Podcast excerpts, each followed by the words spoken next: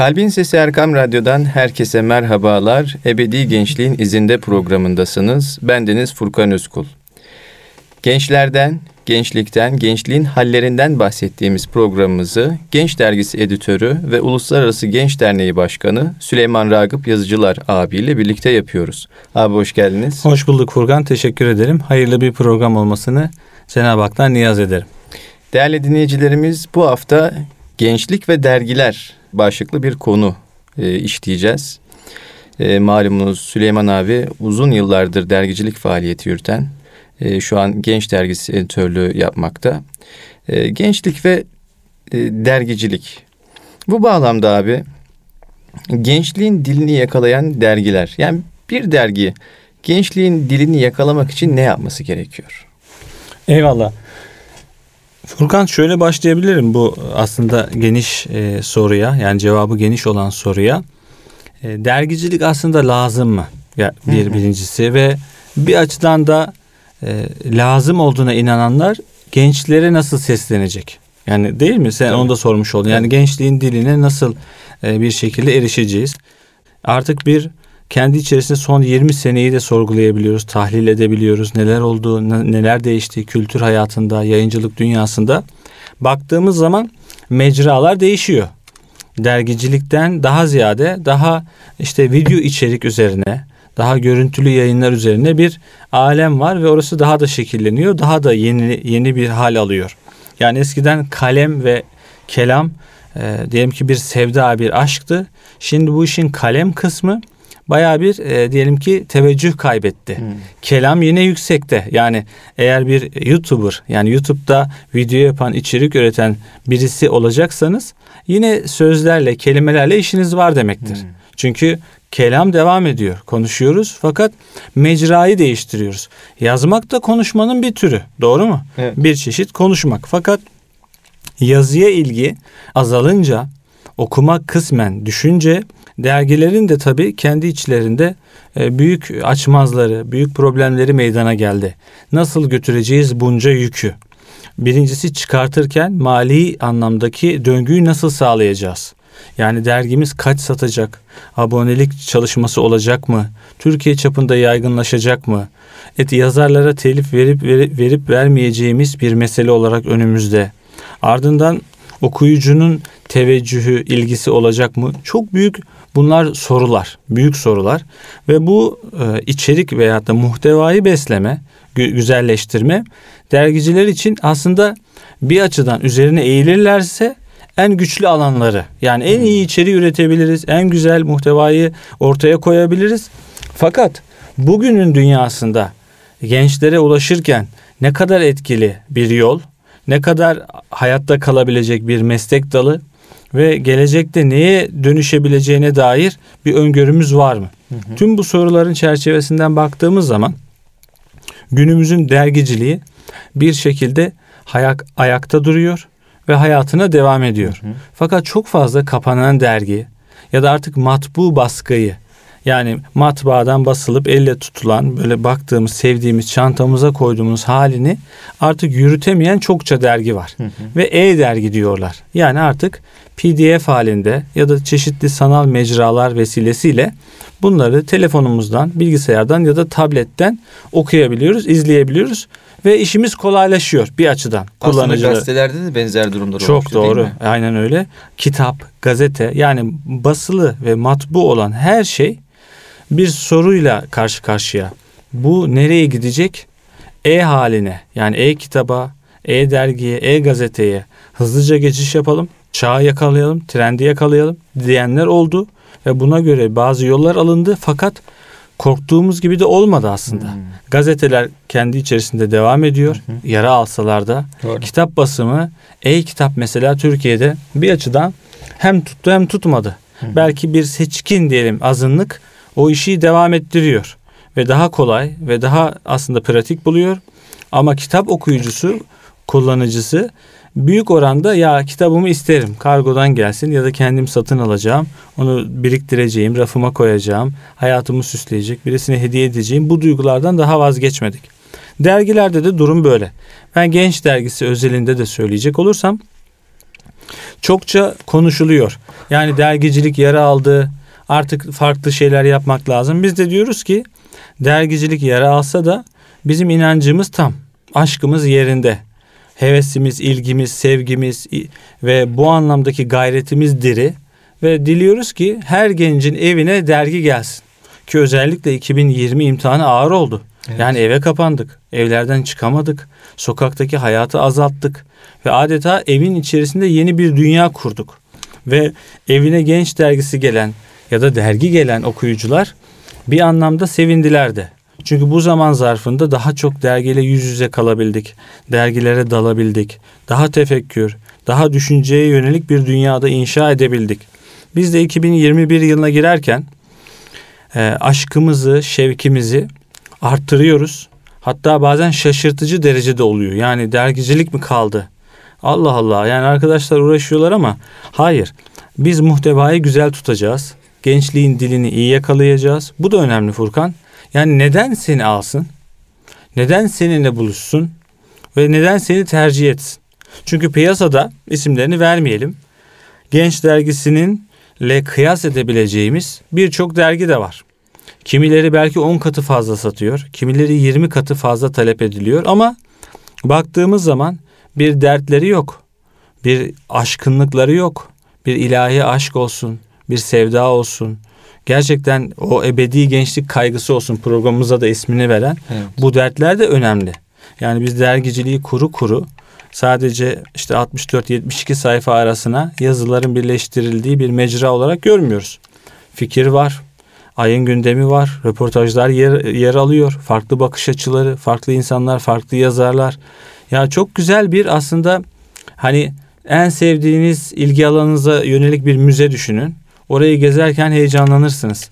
Genç dergide de bunu yapmaya gayret ediyoruz. Yani başladı ilk sayfalar, orta sayfalar, arkaya doğru ne güzel ya. Bak bu insanla görüşülmüş. Çünkü emek. Falanla görüşülmüş bir emek var. Falan yazar zor bir konuyu işlemiş. Mesela diyelim ki Taha Kılınç e, son Ocak sayımızda diyelim ki hassas bir mevzuyu işlemiş. Yani hı hı. kişiler arası özel mesajlaşma. Yani mesela mesajlaşıyoruz doğru mu biz? Halvet ortamı olarak sayılabilir mi? Yani bunun hükmü nedir? Çünkü son zamanlarda bakın birçok olay hadise yaşandı sosyal mecrada, mecrada. Yani farklı konular, farklı sıkıntılar gündeme gelebiliyor. Evet. Taciz vakaları vesaireler evet. artmış durumda. E bir, bir bir diğer taraftan da bu konuyla ilgili tamamen sınırsız özgürlük, tamamen isteyen istediğini yapabilir algısı var. Bir taraftan da hayır, bir Müslümanın hayatının her yerini ilahi ölçüler şekillendirir. O hayatının diyelim ki özelinde de, evinde de, mutfağında da, işte oturma odasında da ya da internette yazışırken de onun için bazı ilahi ölçüler vardır. Ve bunlara dikkat etmek lazım diyebilmek de önemli. Yani o, o ayın gündemini yakalamak, o ayın insanlarına doğrudan bir şey söylemek. Bu noktada e, gayretimiz burada çok Furkan, onu söyleyeyim. Büyük bir emek ve büyük bir gayretle okunabilecek, ilgi çekecek ve tesir edecek bir dergiye çalışıyoruz. Yani önemsiyoruz tesirini de. Tam bu bağlamda abi aslında e, aklımda olan bir soruya da kısmen cevap vermiş oldunuz. Yani dergiler bir misyona sahip olmak durumundalar mı? Olması gerekir mi? Evet. Şöyle söyleyeyim. Tabii ki alanları birbirinden birçok farklı dergi var ve hepsi aslında alanında iyi olmaya gayret ediyor. Yani ana misyon aslında herkes işini iyi yapacak. Hı hı. Yani ben gençlik dergisi üretiyorum. İyi bir gençlik dergisi üreteceğim. Birisi diyelim ki sanatkarlar odası için bir dergi hazırlıyor. Orasının hakkını vermeli. Fakat popüler kültür dergilerinin çoğunda dediğim gibi ahlaki kaygılar yok. Hı hı. Amaç vurgusu yok. Anlam vurgusu yok. Yani baktığınız zaman koca bir makale okuyorsunuz sonunda yani gönlünüz daha da bunalmış saçma sapan fikirler ruhunuza adeta saldırmış ve siz onunla bir kültürel bir karşılıklı aslında beslenme içindesiniz. Ve birbirimize aslında farkında olmadan e, manevi şey olumlu ya da olumsuz menfi ya da müspet tesirler vermiş oluyoruz. Birçok derginin de kuruluşunda aslında hangi niyeti varsa bir sonraki sayılarına o niyet yansıyor. Yani dergi zehirleyebilir de diyorsunuz. Evet çünkü çok dergi niyeti zaten o. Yani popüler kültür kü- popüler kültürün taşıyıcısı oluyor ve niyetinde de sadece diyelim ki çok satmak, bir şekilde insanların elinde gezmek, bir şekilde daha da fazla e, maddi kazanca ulaşmak ama aynı zamanda da arka planda ideolojik olarak diyelim ki müspet değerlere karşı alttan bir saldırı ya da ilahi aşkın, aşkınlık ve aş, aşk anlamındaki İslam'ın o ilahi eşsiz ölçülerine karşı bir lakaytlık ya da onları hafiften tiye alma, umursamama ya da tamamen işte bize gel. Nasıl ki heytelek diyor Kur'an-ı Kerim'de Yusuf Aleyhisselam o imtihanda kaldığı zaman oradaki hanımefendi heytelek dedi. Yani bana gel. Şimdi de dünyasında herkese heytelek diyor. Bana gel. Yani bana takıl. Kafayı dağıt biraz. İstediğin gibi diyelim ki alkol tüketimine başla. İstediğin gibi vücudunla ilgili kararları ver. Dövmeden işte affedersiniz kürtaja kadar bunları söylemek lazım ki gerçek bu. Doğru. Bunlar senin hayatını şekillendirsin. Senin artık aileymiş, vatanmış, mukaddesatmış, kültürmüş, ataymış, neneymiş, işte faziletmiş. Bu gibi dayatmaların kıskacından kurtul. Kendi benliğini özgürce inşa et. İstediğin gibi şekillendir ve kendi hayatının kaptanı ol. Laflar güzel. Gençleri de etkiler. Doğru. Ama kendi hayatımızın kaptanı olurken farkında olmadan kaç gemi batıyor. Çok Kaç doğru. gemi alabora oluyor. Bunları konuşmuyoruz. Çok doğru. Biz bazı 2-3 spesifik örnek üzerinden gençlere farkında olmadan acayip zehirli bir dünyayı da sunmuş oluyoruz. Ve buna da ne olacak ki? Hani herkes istediğini yapar. Doğru. Herkes istediğini yapar. Fakat bile bile göz göre göre hatalara gitmek, kötülüklere gitmek, anlamsızlığın kucağına düşmek, amaçsızlıkta boğuşmak, anlamımızı yitirmek kendimize yapabileceğimiz bir kötülük. Şimdi Furkan sen arkanı dönüp yürüyor olsan ve önünde bir çukur olsa ve onu görmemiş olsan ben seni uyarırım. Doğru. Furkan dikkat derim. Doğru. Bana kızmazsın. Doğru. Eyvallah abi dersin. Sebebi ya çukur o. Evet. Sana zarar verecek. Şu an şekil olarak çukur olmayan ama manen çukur olan birçok şey var. Sosyal medyadaki birçok yayın insan için gerçekten çukur mesabesinde. Doğru. Birçok derginin yazarları, ahlakı, kültürü, içindeki işlediği konular, işleyiş tarzı, edepsizliği, çok affedersiniz bunu da söyleyeyim, edepsizliği çukurdan daha beter. Ve dikkat etmek gerekiyor. Ve gerçekten de alternatifini ve iyisini koymak gerekiyor ortaya. Çünkü insan menfiye veya da kötü olana meyleder. Fıtratımızda bu var. Yani nefsimizi eğitmezsek tabii ki kolay olanı, eğlenceli olanı, zevkli olanı ve sınırsız olanı ister, arzu eder. Biz o yüzden biz dediğim yani bütün dertli insanlar, gayretleri bir şekilde iyiliğe, hayra, berekete olan insanlar bizler bu anlamda iyi örnekler, iyi temsiller, iyi dergiler, iyi kültür ortamları, iyi kitaplar yayınlamalıyız ve ortaya koymalıyız ki bu boşluk biraz kapansın. Çünkü bu boşluk doldurulacak gibi değil. Bunu doldurmaya talipli olanlar var. Yani nasıl ki kendi çocuğunuzla ilgilenmezseniz o çocukla ilgilenecek uyuşturucu mafyasından tutun başka türlü hackerlıklara kadar. Yani gizemli işlerden tutun sahte işlere kadar ya da çocuğunuzu farklı işlerde kullanabilecek kötü amaçlı insanlara kadar bir boşluk oluşuyor. Ve eğer siz ilgilenmezseniz belli bir zaman içerisinde farkında olmadan dalabilir. Şu an hapishaneleri ziyaret edelim. Oralarda olan birçok suçlu ya arkadaş kurbanıdır ya çevresi onu bir şekilde yönlendirmiştir ya da başından daha ailenin nezareti, sahiplenmesi, yol göstermesi eksik kalmıştır. Bunu itiraf ederler ve pişmanlığını dile getirirler. Bizde de üst boyutta yani kültür boyutunda da yani olmasa ne olurdu dediğimiz zaman şu soruyu soracağız. Yani bugün bir genç dergisi olmasa belki hiçbir şey olmaz gibi gelebilir zahiren. Öyle değil. Hangi acaba güzel duyguları yayıyor? 15 senedir kaç bin gönüle dokundu? Kaç bin aileyi ziyaret etti? Kaç yüz program, kaç bin program yaptı?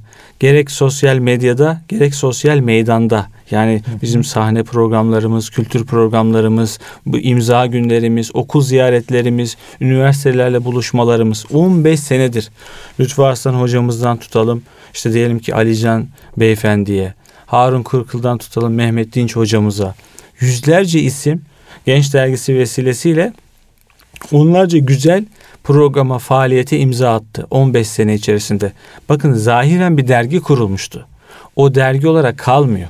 Orası bir kültür ocağı, bir muhabbet kucağı, bir güzel insanların birliktelik birlikteliği, ilham belki adeta ilhamın sembolü ve bu birleştiği zaman bakarsın belki dersin ki mesela 5000 kişilik bir okul. Şimdi bir okulumuz olsa, içinde 5000 öğrenci olsa ne kadar sevinirsin. Evet. Dersin ki ya 5000 kişi insanlar geliyor, dersler oluyor. E 15 senedir aslında ortalama belki 6000 7000 kişilik bir okul olduk biz. Çünkü 10 bin bantlarından dergicilik azala azala belki 5 bin, 6 bin, 7 bin bantlarına kadar indik. Hı. Çünkü her ay abonen kayboluyor. Her ay kendine göre farklı imtihanlar yaşanıyor. Türkiye ekonomik anlamda zor dönemlerden geçiyor. İster istemez kaybın oluyor. Ama işimiz sadece dergicilik olmadığı için o dergiyle beraber bir mana aktarımı, bir kültür transferi, bir duyguda özdeşlik. Yani bir o sevgide, ilgide, hedefte. Kaldı ki bu programımızın ismi biraz da oradan ilham. Evet. Gençlik dergisinin mottosu nedir? Ya da vizyonu, misyonu nedir? Ebedi gençliği arıyoruz. Yani ben Deniz Süleyman diyelim ki şu an 36 bandındayım. İleride 40, 50, 60. Ama öyle bir yaşamalıyım ki ben hep o 33 yaşında kalabileceğim. Yani cennette hep bu yaşta sabit kalabileceğim bir hayatı hak edeyim. Ebedi gençlikten kastımız bu. Laf olsun diye söylesek söz yer, yerde kalır. Bu laf olsun diye söylenmiş bir söz değil. Yani kurucu derginin kurucuları, ustaları buna inandılar. Şimdi sıra bizde. Biz de bu inançla yürümek zorundayız. Ebedi gençlik diyoruz. Yani görüştüğümüz, buluştuğumuz her gençle Allah var, ahiret var. E işte e, bizi sonsuz bir hayat bekliyor. Dünya hayatı fanidir, kısadır. Gelin burada bakım yapalım. Nasıl şimdi diyelim ki kozmetik sektörü Evet. ne kadar yüksek değil mi? Evet. Mecra şeyleri, ciroları, şunları sebebi ne? İnsanlar bakım yapmayı seviyor kendisine. Süslenmeyi seviyor, makyajı seviyor. Ben de diyorum ki hadi e, ruhumuzun bakımı, hadi kalbimizin bakımı, irademizin bakımı, şahsiyetimizin bakımı. E nasıl olacak? Hep beraber el ele vereceğiz. E gücün neye yeter? Yettiği kadar. Ben gücümü yettiğinden sorumluyum. Yani la yükellifullahu nefsen illa vusaha. Hiçbir nefse, hiçbir kişiye gücünün üstünde yük yüklenmedi. E ben gücümün ölçüsünü şu an bilmiyorum.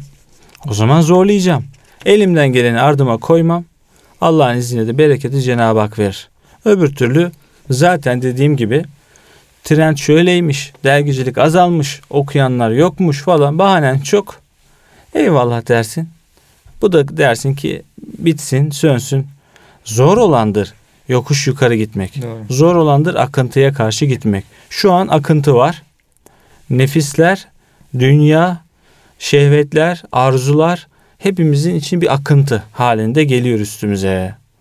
Buna direnmek demek biraz dergicilik. O 40-50 yazarınla direnmeye çalışıyorsun. Diyorsun ki davamız var, derdimiz var, inancımız var. Etkin ne kadar? Olduğu kadar. Gücün ne kadar? Olduğu kadar. İşte abonen ne kadar? Bir kişi bile etkilense, güzel bir dünyaya doğru yolculuk yapsa, o bana bin kişiye tekabül eder. Belki bir aleme tekabül eder. Doğru. Orada da sayı hesabına düşmeyeceğiz. Bunu da hatırlatmış olayım. Yani çarpan etkisi var bahsetmiş olduğunuz hadisenin. Şöyle siz 5000 kişiden örnek vermiştiniz. Yani bu 5000 kişinin ortalama etki etmiş olduğu 4 insanın hesaba kattığımızda 20 bin yapar.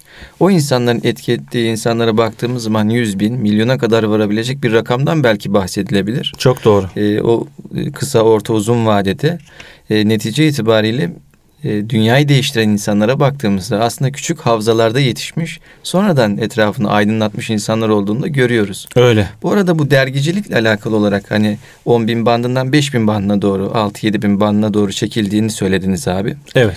E, aslında bu şu an bütün dergiler için geçerli bir durum. Evet. Yani, Yani- çoğu için daha da fazla acı bu ve tablo. kapananlar az önce de bahsettiğiniz o kapananlar var. Ve her e, diyelim ideolojik grubun dergilerinde bir azalma var. Yani satışlar azaldı. Bir de şu- şunu da görüyoruz. Yani içerik e, çok zayıfladı. Birçok dergide rastladığım hadiselerden bir tanesi. İçerik çok zayıfladı ama birkaç tane meşhur ismi koymak suretiyle e, diri duruyoruz imajı veriyorlar. Yani aslında çok da dergilerin evet. diri durmadığını görüyoruz. Yani benimle aynı fikri paylaşmasına gerek yok karşı tarafın ya da yan tarafımda duran derginin. Ama iyi bir içerik arıyorum doğrusu. Şimdi bu iyi içerik mevzusunu birazcık açalım. Ben Genç Dergi'yi aldığımda, baktığımda yazılarıyla, e, efendime söyleyeyim teklifleriyle, e, işaret ettiği noktalarla hakikaten bir misyon ifa ettiğini düşünüyorum. Yani objektif olarak baktığımda, aldığımda bu dergi ne yapıyor diye.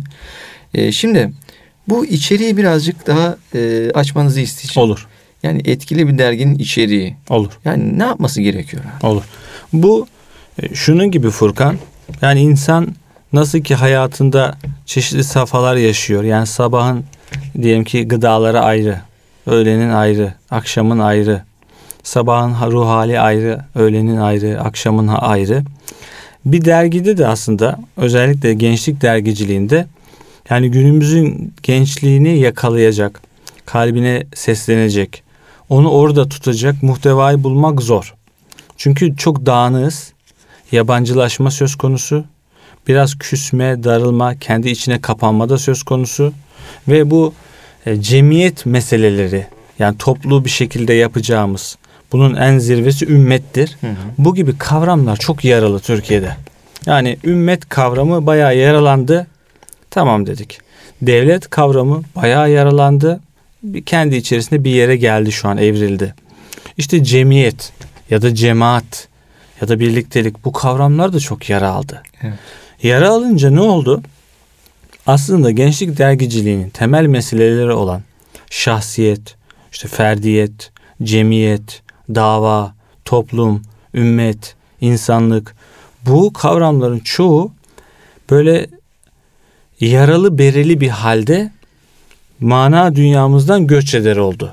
Böyle olunca da birçok dergi içini ve ruhunu boşaltmak zorunda kaldı. Bu çok önemli bir tespit. Evet gerçekten çünkü özellikle diyelim ki FETÖ hadisesi Türkiye'de muhafazakar dilin ve diyelim ki İslamcı dergiciliğin İslami anlamda kaygısı olan dert güden dergiciliğin önüne büyük bir engel olarak çıktı. FETÖ kaybetti. FETÖ kendi içerisindeki operasyonlarını başarıya ulaştıramadı. Ama çok kötü bir miras bıraktı bize. Mukaddesatla ilgilenen, maneviyatla ilgilenen herkes, her grup, her cemaat, her dergi aman aman bizden uzak olsun gibi bir şüpheyle karşılanır oldu. Hı hı. Ve böyle olunca da ne oldu? Bu dergiler aslında en güçlü olduğu alanları en zayıf şekle büründürdüler. Yani nasıl söyleyeceğiz sözü? Yani Allah demeyelim ama yine Allah diyelim. Zor bir soru. Tamam mı? Allah demeyelim ama yine Allah diyelim. Çünkü Allah diyen, peygamber diyen, maneviyat diyen bir diyelim ki istismar örgütü 40 sene boyunca en yumuşak karnımızı oyduğu için bundan sonraki her Allah diyen, her peygamber diyen aa acaba niye diyor? Sebebi ne? Arka planda ne var gibi bir şüphe atmosferinin kurbanı oldu. Evet. Genç dergisi de dahil birçok güzel dergi bu aşamada işte ya muhtevayı yani daha böyle sekülerleştirelim. Daha dünyevi hale getirelim ki kimseyi ürkütmesin, incitmesin, korkutmasın şeklinde yol tuttu. Kimi dergilerde ya bu yeni dili aşina olamadı. Suçu gençlere attı. Ya gençler okumuyor. Gençler deist oldu. Gençler şöyle oldu deyip gençlerden uzak oldular. Ya da bizim tuttuğumuz yol olan hayır bu dönemde demek ki böyle bir sosyal gerçekliğimiz var. Psikolojik anlamda yıpranmış bir din dili de var. Biz bu dönemde ne yapacağız? Kendi gerçeğimizle yüzleşeceğiz. Bu bir. İkincisi sözü çok dolandırmaya da gerek yok. Arif olana bazen bir işaret yeter. Yani yazılarımızda, röportajlarımızda ya da kurgumuzda daha dolaylı değil doğrudan daha samimi, daha içten bir yolu tercih edeceğiz. Ve de hani sıkmamak, daraltmamak, biraz da ilgisini çekmek için e, onun tarzı neyse onu yapacaksın.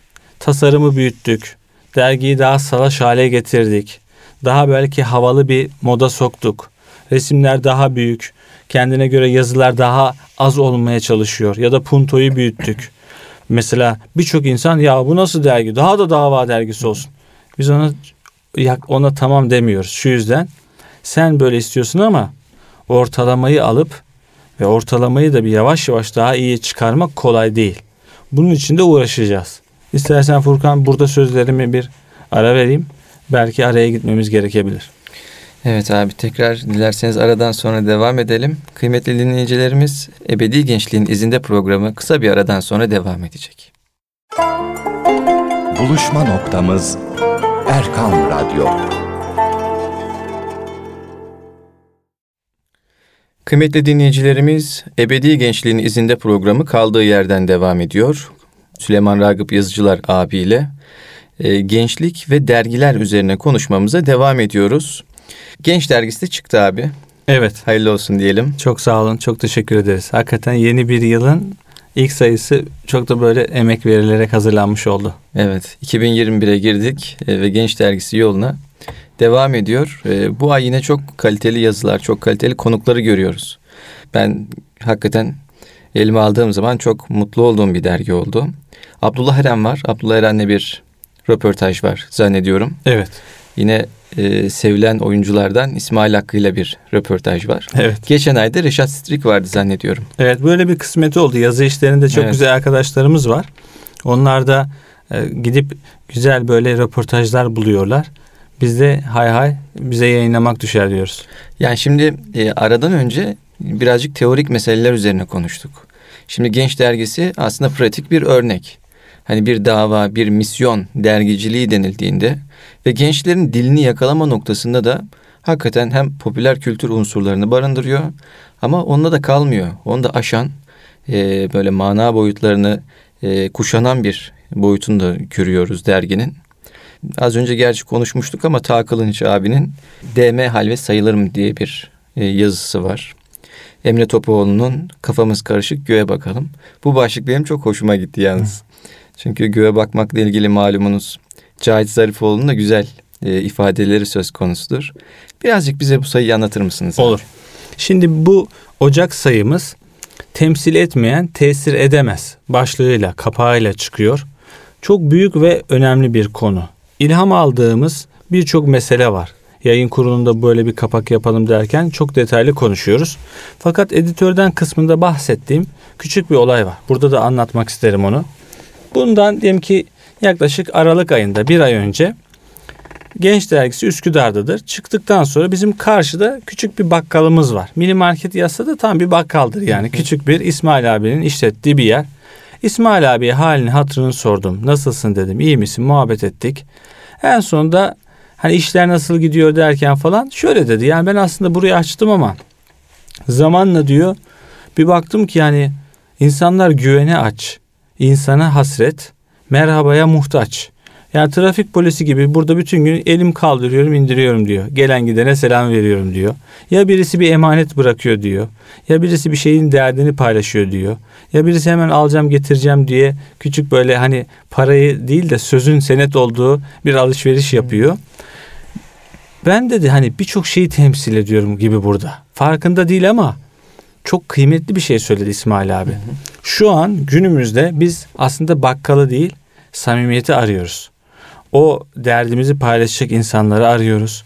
O temsil eden insan sayısı azaldı. Yani faziletleri, güzellikleri. İsmail abi Üsküdar ölçeğinde minicik bakkalına büyük güzellikleri sığdırmış. Yani güven orada. Sevgi orada. Dürüstlük orada. İşte diyelim ki dert dinleme orada Evet. emanet bırakabilecek emin bir insan orada. Hayda. Bu İsmail abi ya. Küçücük bir bakkalı var. Ne demek istiyorum? Ya bu işe en layık ya da bu değerlere en layık olanlar kimler? İlim adamları, hocalar, alimler, faziletli insanlar. Doğru mu? Evet. Ama fakat tüm Türkiye'de medyaya çıkan birçok insan aslında yeteri kadar faziletli değil ve birçok şeyi temsil ettiğini düşünüyorlar. Fakat onlar konuştukça batabiliyor. Konuştukça insanlar onların temsil ettiği şeylerden uzaklaşabiliyor. Yani Türkiye'de ortalama olarak medya yüzü olan birçok insan zamanla temsil ettiği değerlere ihanet de edebiliyor. Ve böyle olunca ne oluyor?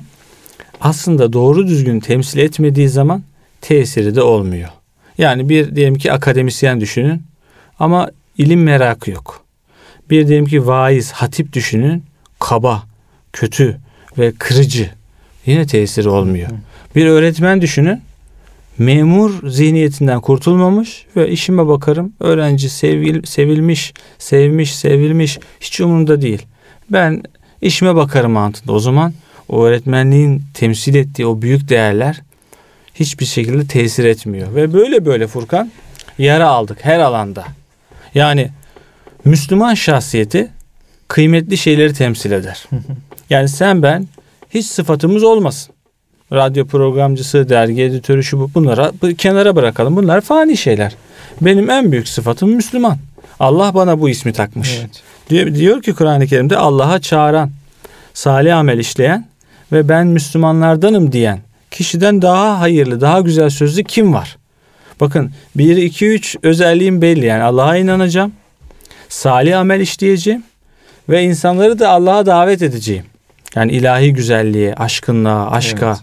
Şimdi ben aslında bulunduğum her yerde o İslam'ın gü- güzelliğini yaşamalıyım ve yaşatmalıyım. E şimdi biz kendimizi bırakalım normal bir Müslümanı temsil eden sembol isimler dahi kötü ya da eksik yaşadığı zaman tesir de çok azaldı. Bugün suçlu aramaya gerek yok. Suçlu bizleriz. Hep beraber.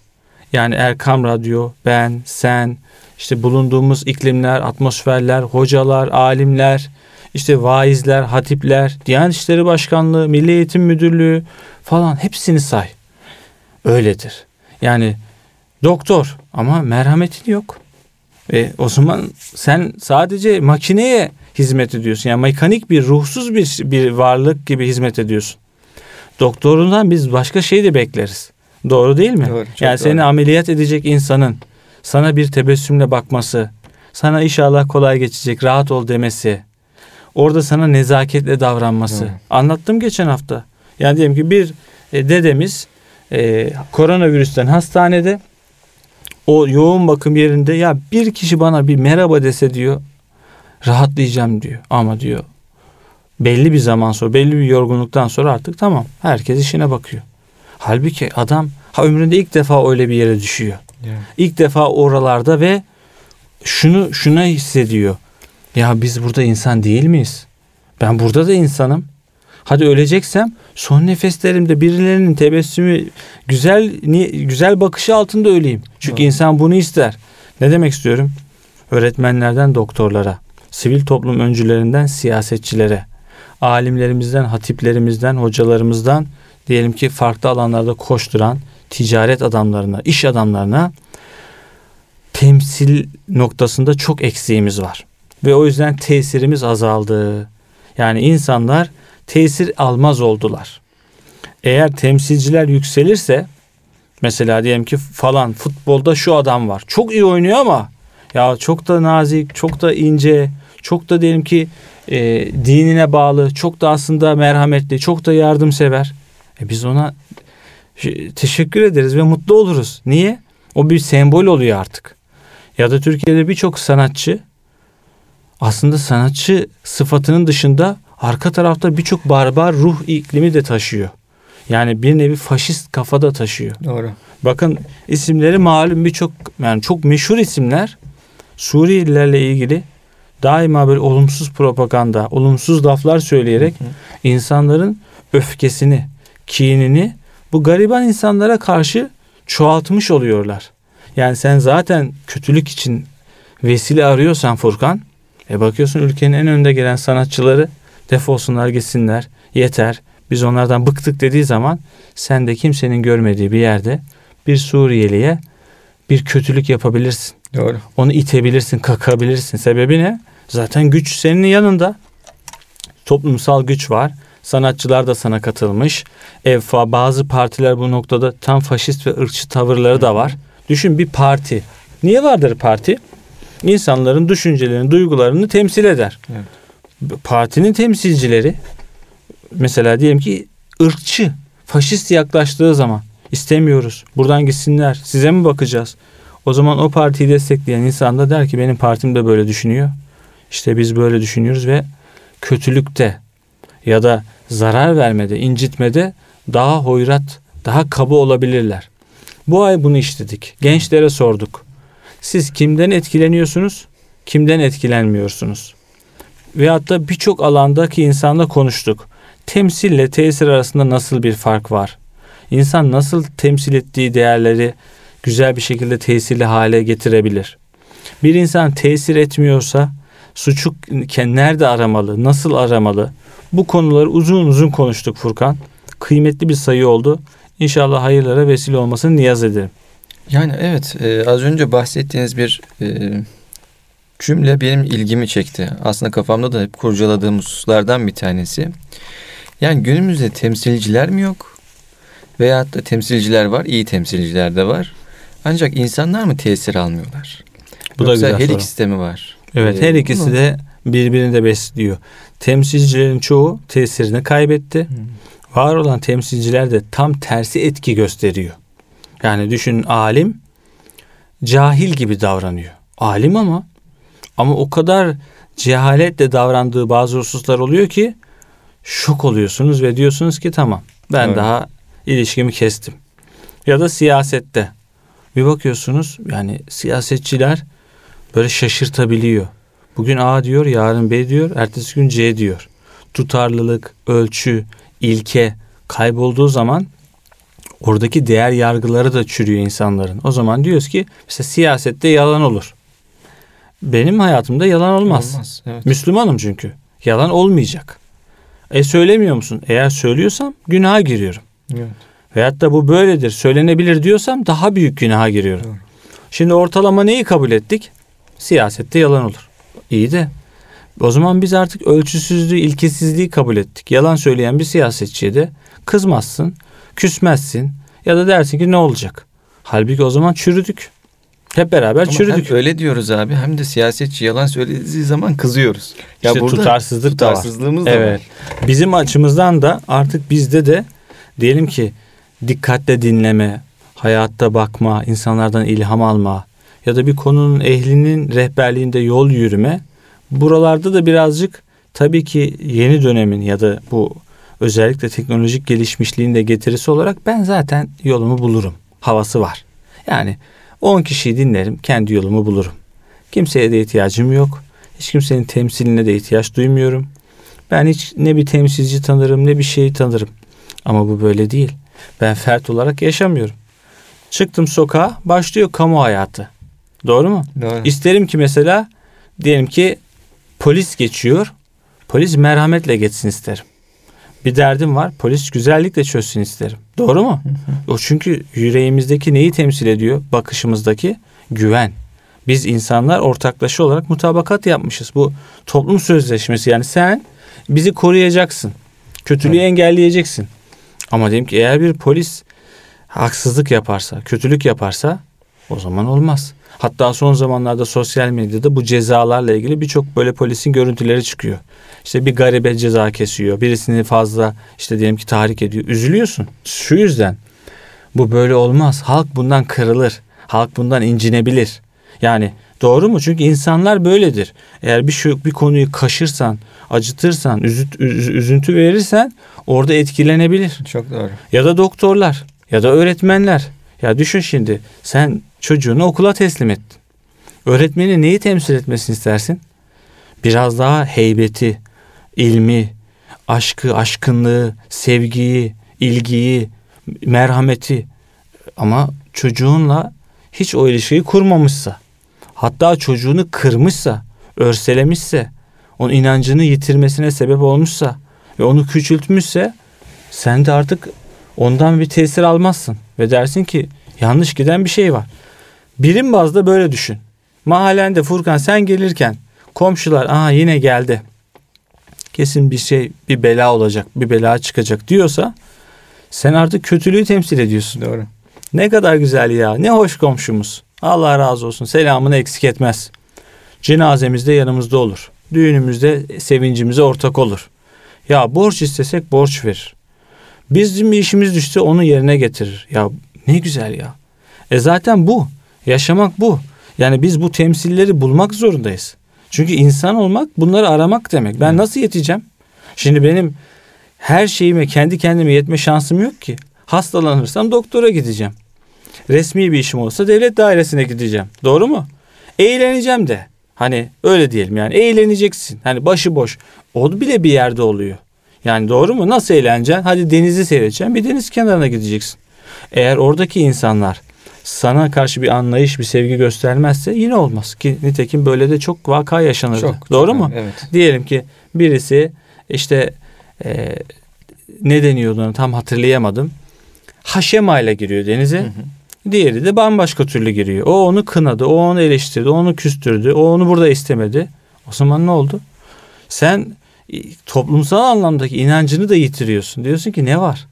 Halbuki şimdi diyorum ya Çin'den, Tibet'ten bir guru gelse, bir lama gelse sen aa ne kadar hoş insan bakıyorsun bir kültürünüzü öğrenelim inancınızda ne var böyle bir entelektüel havalarla Çok onu doğru. ağırlıyoruz. Evet, evet. E tamam işte bu insan da farklı bir şey düşünüyor. Farklı bir şekilde giyiniyor. Seninle aynı şekilde eğlenmiyor olabilir. Ama otantikliği var. Bırak ona saygı duy. Onu sev. Sen çünkü saygıyı temsil etmen lazım. En kötü ihtimal saygıyı temsil et. E sen saygıyı da temsil etmiyorsun. Bunu demek istiyorum ki, ya şunu demek istiyorum ki bu konu büyük konu ama özelinde de biz Türkiye'deki muhafazakar, müspet ve mütedeyyin diyebileceğimiz İslam anlamında, İslam anlamında dertli davalı birçok şahsiyetin neden gözden düştüğünü ve nasıl olur da bu kadar kötü tesirler bıraktığını sorguladık. Ve adeta hani iğneyi başkasına, çuvaldızı kendimize batırdık. Bu da böyle biline. Yani suçlu ve sorumlu biziz. Biz kendimizi düzelteceğiz ki tesirimiz artsın. Samimiyetin yok.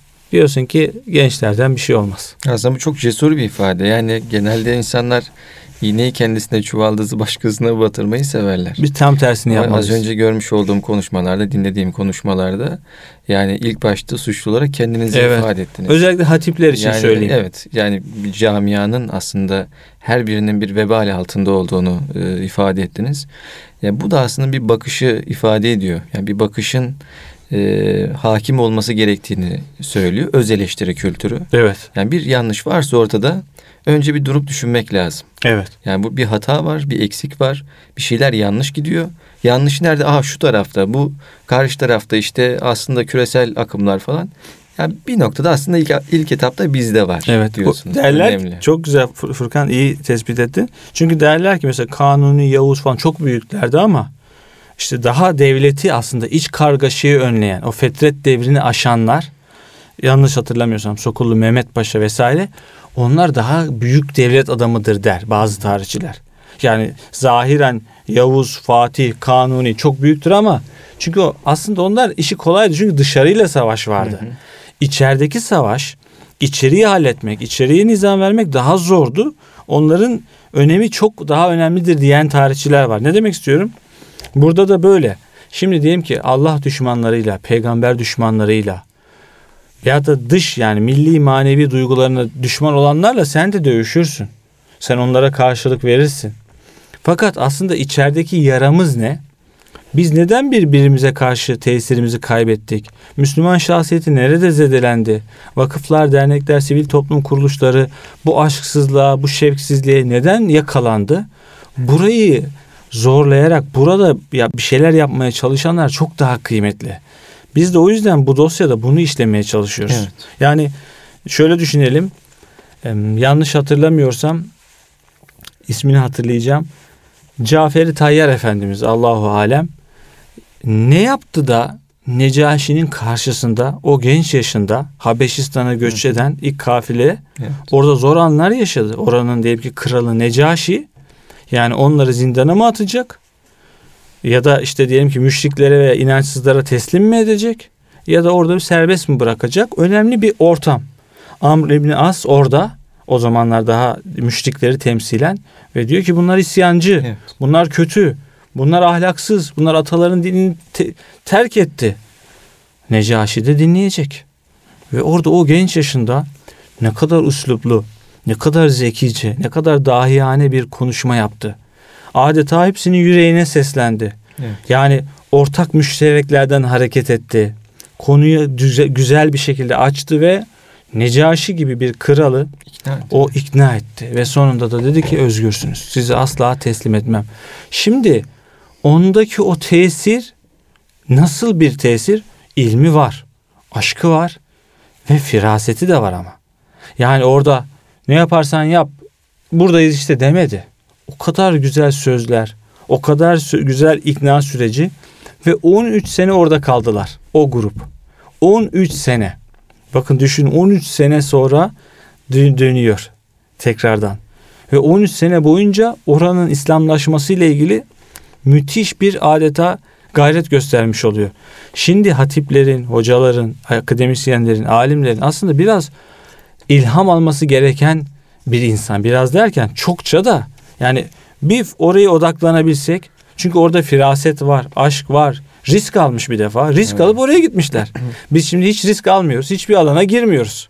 Öyle alanlara gireceğiz ki oranın o alanın içerisinde o alanın öncülerine öyle güzel sözler söyleyeceksin ki hakikaten ya. Ya doğru. Valla doğru söze ne denir? Kalpler tesir adeta etkilenecek. Ve böyle böyle güzellik yayılacak. Biz merhameti yani masallardan aktarırız çocuğa ama üniversiteden kim görecek? Doğru diyorsunuz abi. Bu ya da büyük yaşlarda kim görecek? Veysel Karani Hazretleri'nin hatırasını anlatıyoruz. Diyoruz ki şöyle güzeldi, böyle güzeldi. Annesine baktı, şöyle yaptı. Efendimiz ona hırkasını bıraktı. Hatta o hırkanın işte Topkapı Sarayı'ndan işte bu bizim Hırkayı Şerif Camii dediğimiz buradaki hırkanın o hırka olduğu bazı rivayetlerde aktarılır. Evet. Doğru mu? Aslında maya ne arkadaki maya? Anneye hürmet. E işte geçen Şanlıurfa'da bir beyefendi haberlere çıktı ama birkaç habere çıktı. Onu bir kamu spotu gibi bütün televizyonlarda gösterebilseydik o hafta ve o ay insanın anneye sevgisi, hürmeti, annelerimizin kıymetini bilme noktasında bir şok yaşardık. Vay Aslında be bir destandı değil mi abi? Evet çünkü Ya modern Veysel Karani Hazretlerimize bir hırka bırakıldıysa Peygamber Efendimiz tarafından manen arkasında ne var? Anaya hizmetin şerefi var. Doğru. O kadar çünkü onun onun yüzü su hürmetine gelemedi. Efendimiz'i göremedi. Ama Allah Resulü ona adeta bir manevi hırka giydirdi. Madem öyle işte böyle demiş oldu. E şimdi bu zat da aslında aynı hırkayı manen giymiş. Haliyle, duygusuyla, e, yaptıklarıyla yani ağlama, ağlamamak mümkün değil. Ve aslında o insan şu an yani o insanın e, her platformda, her yerde bir yayılsa vay be deriz. Hakikaten böyle. Yoksa anneye sevgi, anneye merhamet tamam da bunun bizde bir karşılığı olması için Yaşayan çarpıcı çarpıcı Evet. tesir Doğru. edecek etkiler lazım. Sembol isimler lazım. 22 senedir yatalak annesine bakıyor. Bu ne kadar zor bir şey. Bu Allah kimseye vermesin. Yani normal hastalandığı zaman bile annelerimize çoğu zaman belki katlanamaz oluyoruz. İki gün üç gün içinde başka kardeşimiz gelsin, ötekisi gelsin. Benim de işim var, benim de hayatım var diyoruz. Böyle yani şu an modern toplum bu. 22 sene gözü yaşlı ve yaşasa diyor sonuna kadar bakardım diyor. Daha da bakardım diyor daha uzun yaşasa. Ayağını öperdim onun diyor. Duasını alırdım diyor. Ağlıyor. Böyle bitirmiş olayım sözlerimi Abi aslında soracak çok soru var, konuşacak çok konu var. Ancak süremizin sonuna geldik. Kıymetli dinleyicilerimiz, Ebedi Gençliğin izinde programının sonuna gelmiş olduk. İnşallah önümüzdeki hafta yeniden görüşmek üzere. Sağlıcakla kalın.